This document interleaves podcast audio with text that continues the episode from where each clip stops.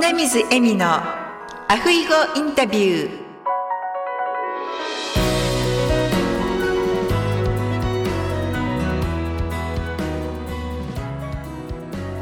アロハアロハ就活エッセンス in ハワイ。今日のアフイゴインタビューのゲストはひいさん先生に来ていただいておりますひいさん先生こんにちはこんにちはです。よろしくお願いします。お願いします。ひいさん先生は大阪在住の私のライフコーチングというかいろいろなコーチングも私セッションを受けさせていただいて一通り終わりましたので今日はゲストにえお迎えして今度は先生のお話を聞かせていただこうかなと思っております。よろしくお願いします。はい、よろしくお願いします。では早速ですがひいさん先生自己紹介をお願いいたします。はい、僕はですね、考える人育成請負人という形でですね、えーコーチングの活動をさせていただいております、ひいさん先生こと飛田博久と申します。よろしくお願いします。お願いいたします。はいではこの考える人というのはですね、まあ、自分の意思で判断し決断しそして行動することができる人のことをね、えー考える人というわけなんですね。でこの力を持つことができれば自分で自分の人生を切り開いていくことができるようになるわけなんですね。で僕はそんな人になっていただくために、まあ、コーチングを通してお手伝いをさせていただいております。はい、考える人育成うん請負人ということで、なぜこのお仕事を始められたんですか？そうですね。あのーまあ僕も昔はそうだったんですけども、やっぱりですね、まあ人の顔色を伺ってしまったりであったりとか、まあ誰かからの言葉を真に受けてしまったりとかで、こう自分をね、殺して、まあ何かをしていくっていうような生活をしていたんですよ。で、そういった生活を送っている時っていうのは、どこかね、窮屈な感じがあったんですよね。うとってもよくわかります。ですよね。はいはいはいでそういった生活をしていた中でなんかこれって違うよねっていうふうに思うようになったんですよ。うんで何かこう自分で本当にやりたいことって何なのかなっていうことをこう自分に目を向けるようになっていったんですよね。でそうした時にあ自分はこういうことをやりたいんだなっていうことに気づけた瞬間があったんですよ。はいで気づいてから、まあ、いろんな、まあ、勉強であったりとか活動をしていく中でどんどんどんどんですねこう自分の軸というものを作り出すことができるようになっていったんですね。うんでそうするとこう周囲の人たちの顔色を伺うこともなくうん自分が本当にやりたいことをしていいんだと思えるようになってうんでそれをやっていくことによってどんどんどんどん自分の心が満たされていったんですね。はいでそういった、まあ、ことを自分自身が経験したからこそ、まあ、特に日本人の方はですねこう人の顔色を伺ったりであったりとか空気を読んだりとかその場に合わせたりっていう方が非常に多いわけなのでこう自分らしさを発揮できていないんですよね。うん。でそういった方にもっと自分らしさを発揮していいんだよと。うん。いうことを知っていただいてでその自分らしさを発揮することの楽しみ楽しさっていうことをね、えー体験していただきたいなというふうに思いまして今のお仕事をさせていただいてます。ありがとうございます。本当に私も伊さん先生と同じで前は自分のやりたいことというよりもこう周りに合わせて本当に周りの顔色を伺いながら自分を殺して生きていた時期があったので今そういうふうに言われたのは本当によく体験者としてわかります。うん、そうですよね。そうなると何かねこう自分が生きてるっていうよりもなんか人にこう操作されてるというかね、うんなんかそんな感覚になっちゃって自分の人生をこう楽しめていないなっていう風なね、うん、そんな感覚になっちゃうんですよね。そうですね、うん、先生はこのお仕事をしていて何が一番やりがいがあるというふうに思われますか、はいそれなんですけどやっぱりですねクライアントさんがどんどんどんどんね輝いていくんですよね。うーんうん、こう自分の本当のやりたいことであったりとか本当の自分らしさっていうものに気づいていく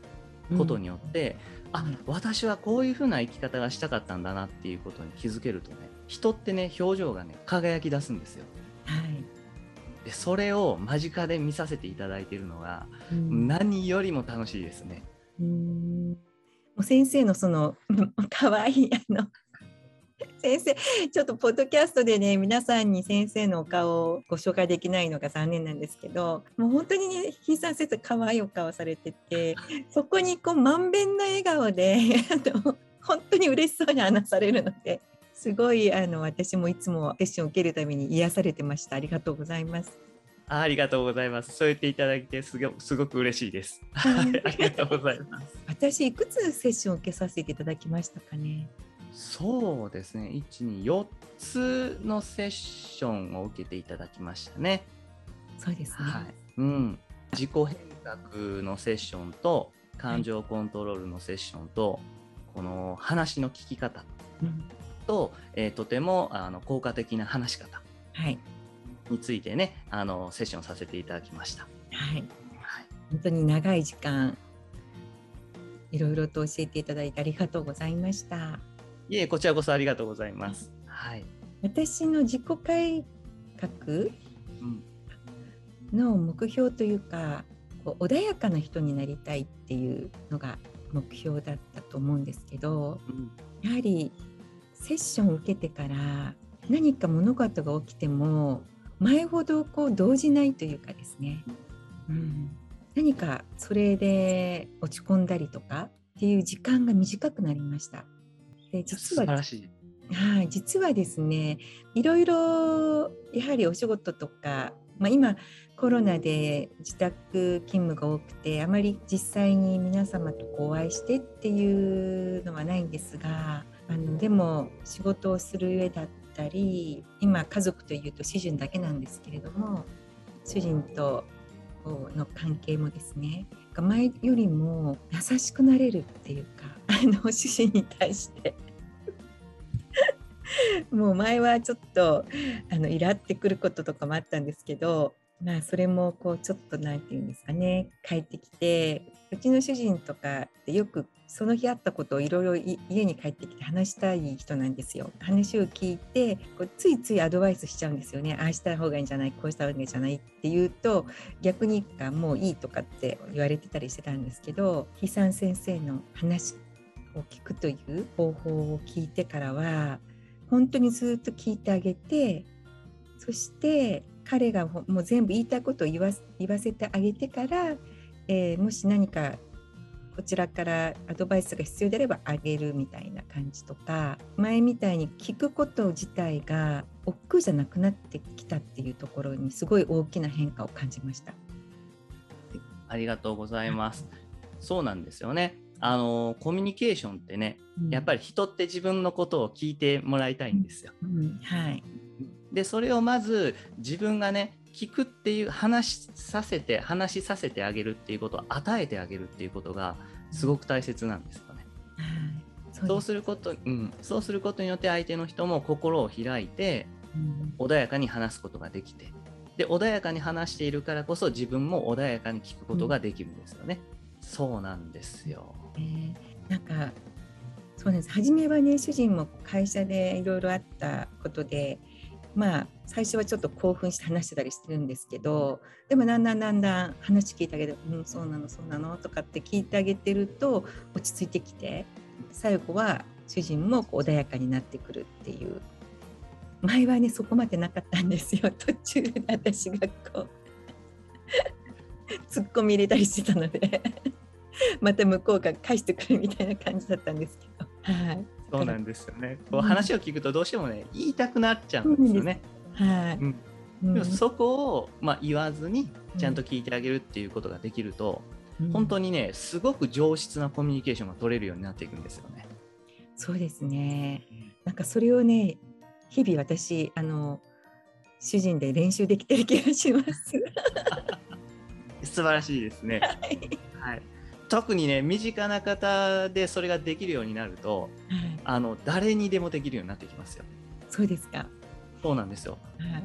あの身近な人ってどうしても遠慮がなくなっちゃうんですよね。うん、うん、そうですね。そうなんです。でもそういったそういったね身近な方にそういった聞き方ができるようになれば、うん他の人にはある程度の遠慮っていうものがはあの働くので、より一層人の話をね聞きやすくなっていくんですよ、ね。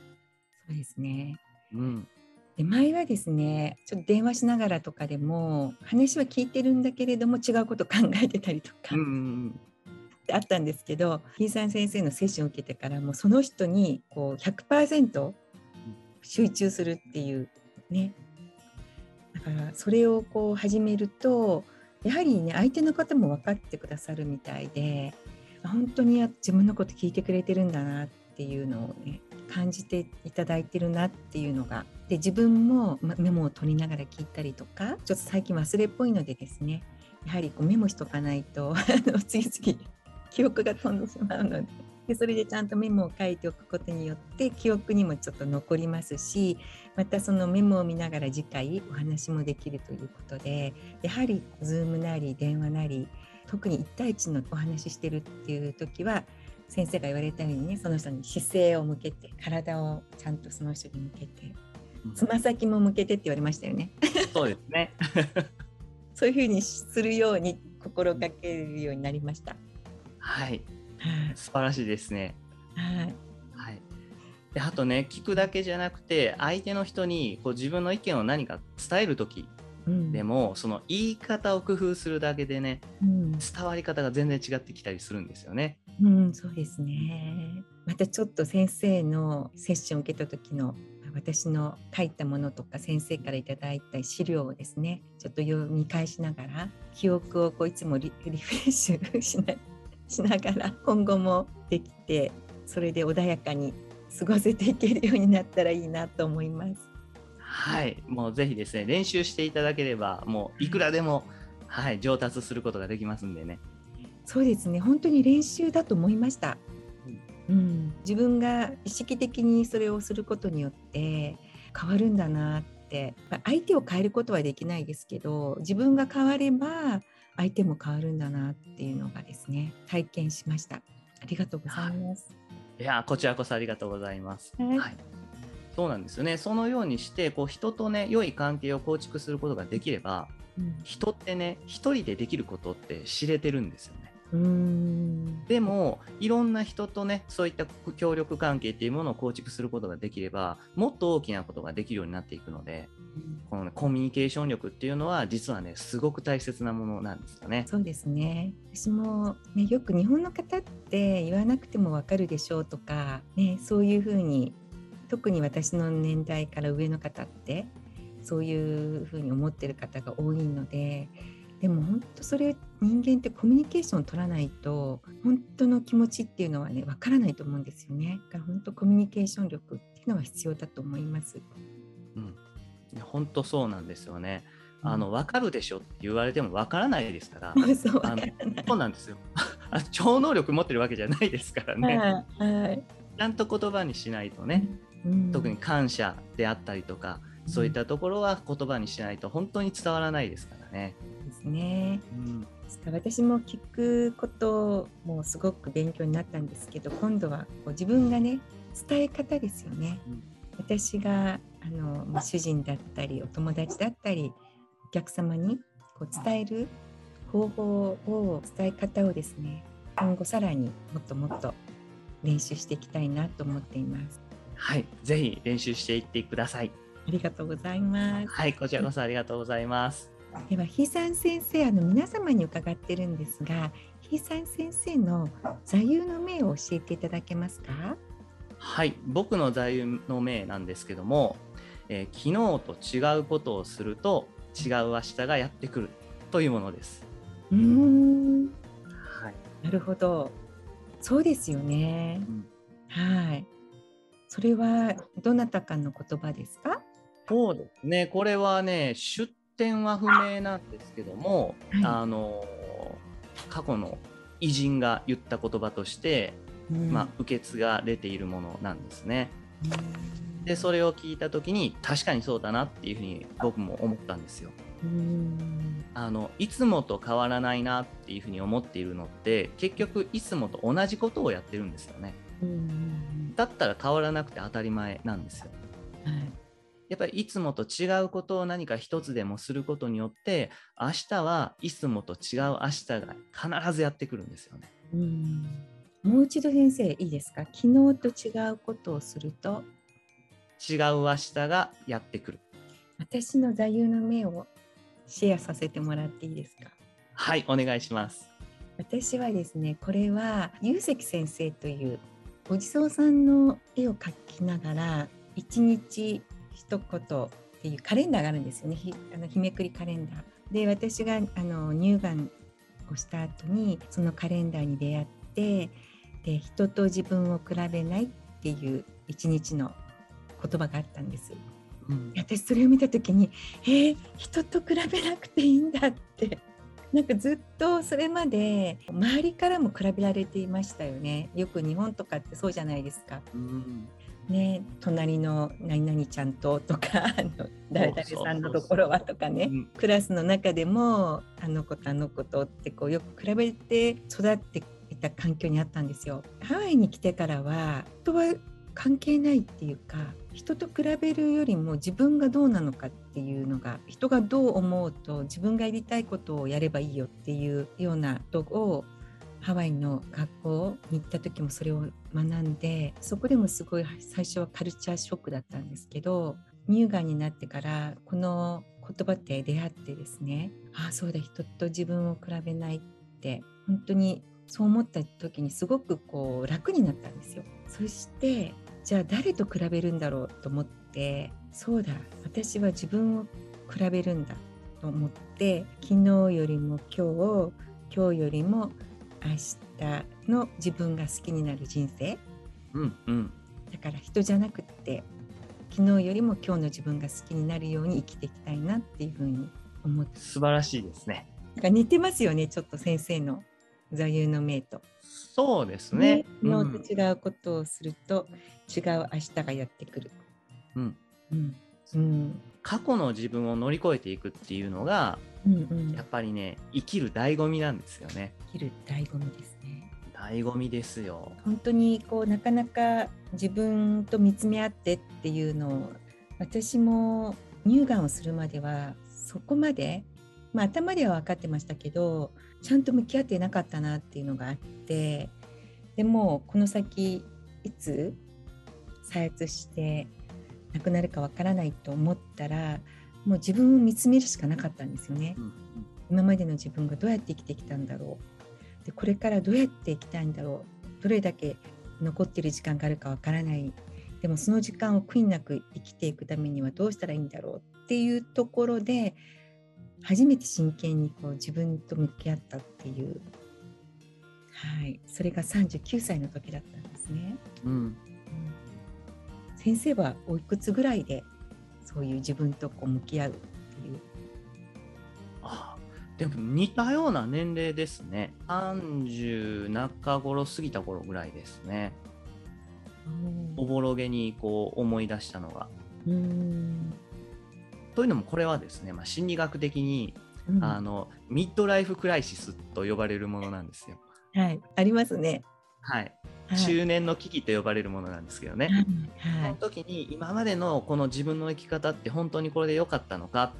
というふうにこう自分を振り返る、うん、あのタイミングが出てくるんですよね。うん。でそこをうまく切り抜けられるか切り抜けられないのかで後半の人生が変わってきたりもするんですよ。うんうん、でこの切り抜けるために使う時間もね人によってバラバラで、うん、まあ、1年とか半年ぐらいで素早く切り抜ける人もいれば、うん、それが10年かかっちゃう人もいたりするんですよね。これは人によってバラバラなんですけどでもそんな時に、まあ、あの僕みたいなねそのこうライフコーチっていう方の力を借りていただければ、その期間をぐっと短くねすることもできたりして、新しい第2の人生第3の人生をね、発見できたりもするんでね、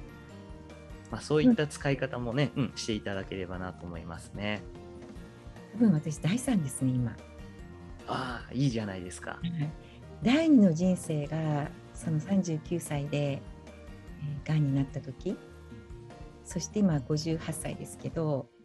こういういろんなセッションを受けて自分を見つめ直す。その就活エッセンス・イン・ハワイっていう、まあ、ライフスタイリストとして今年の3月から自分に恋するエンディングストーリーを描いていきませんかっていう活動を始めてるんですけれどもそれをするにあたってやはりそうしたいなと思うといろんな方がなんか私のためにこう集まってきてくださるというかでひいさん先生もその中の一人で私にそういう穏やかにいつもいるための感情のコントロールの仕方とか本当にコミュニケーションで必要な話すことと聞くことのコミュニケーション力ですよね。そういうのを教えていただいて私の第三の人生の始まりですね多分。いやもう素晴らしいですね。すごい。素晴らしいですはい。なんか一人で喜んでますけど、ね、そういいんですよいいんですよ。その人生ってね一つ二つ三つねこう区切りがあって新しいのをあのスタートさせた方が楽しいんですよね、うん、楽しいですね。そうなんですよ、ものすごく素晴らしいですね。はい、うん、このあれなんですよ。あのオーストラリアのねある病院で勤めていた看護師の方がこの入院してくる患者さんにね同じ質問をしてきたっていう方がいらっしゃるんですよ。はい、でその方が勤めていた病院っていうのがねホスピスなんですよね。週末医療専門の病院で勤めている、あの看護師さんだったんですけどでその方がですね、まあ、入院してくる患者さんっていうのはもうその病院で命を落とす方なんですね。そういった方に対して同じ質問しました。それ何かっていうと、あなたの後悔は何ですかっていう質問だったんですよ。うん、そうなんです。あなたの後悔は何ですかっていう質問だったんですね。で、その質問をした時に、受けた人、質問を受けた人は、本当にね、自分の死が目前なので、うん、その人の答えっていうのは、人生の後悔になるわけなんです。うんうん、で、その人生の後悔で一番多かった答えっていうのが、私は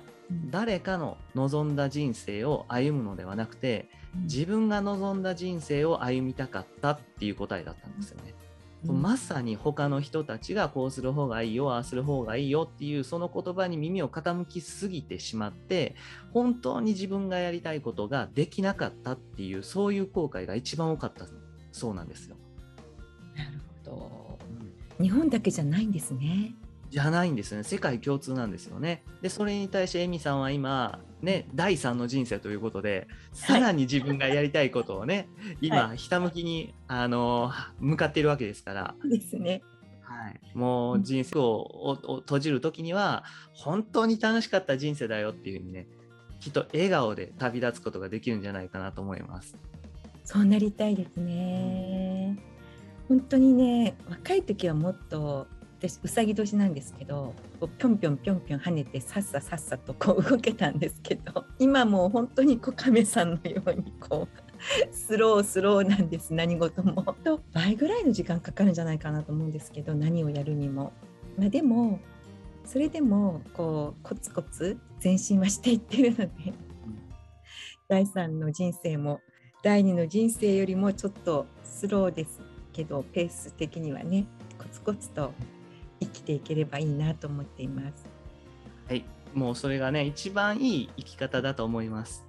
いやそうですかありがとうございます。うん、はい。本当先生にはねいろいろと教えていただいてぜひ今後は私の YouTube の番組で少し先生のですねいろんな教えというかヒントというかそういうのを少しずつシェアしていただけたら嬉しいなと思っておりますがいかがでしょう？あもちろん大丈夫ですよ。そうするとひいさん先生のお顔も皆さん見ていただけるし。そうですね。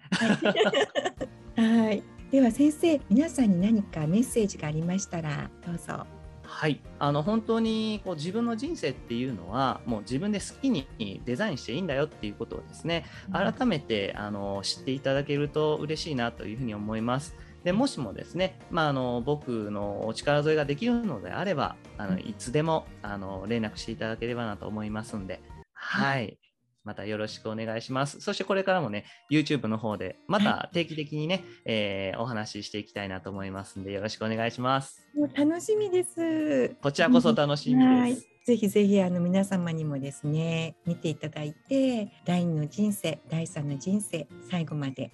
楽しくですね、過ごしていただけるヒントに必ずなると思いますので、はい、引き続きひいさん先生の登場を楽しみにしておいてください。皆様本日はひいさん先生お忙しいところありがとうございました。こちらこそありがとうございます。はいではまた YouTube 番組でお会いできる日までアフイホー。アフイホー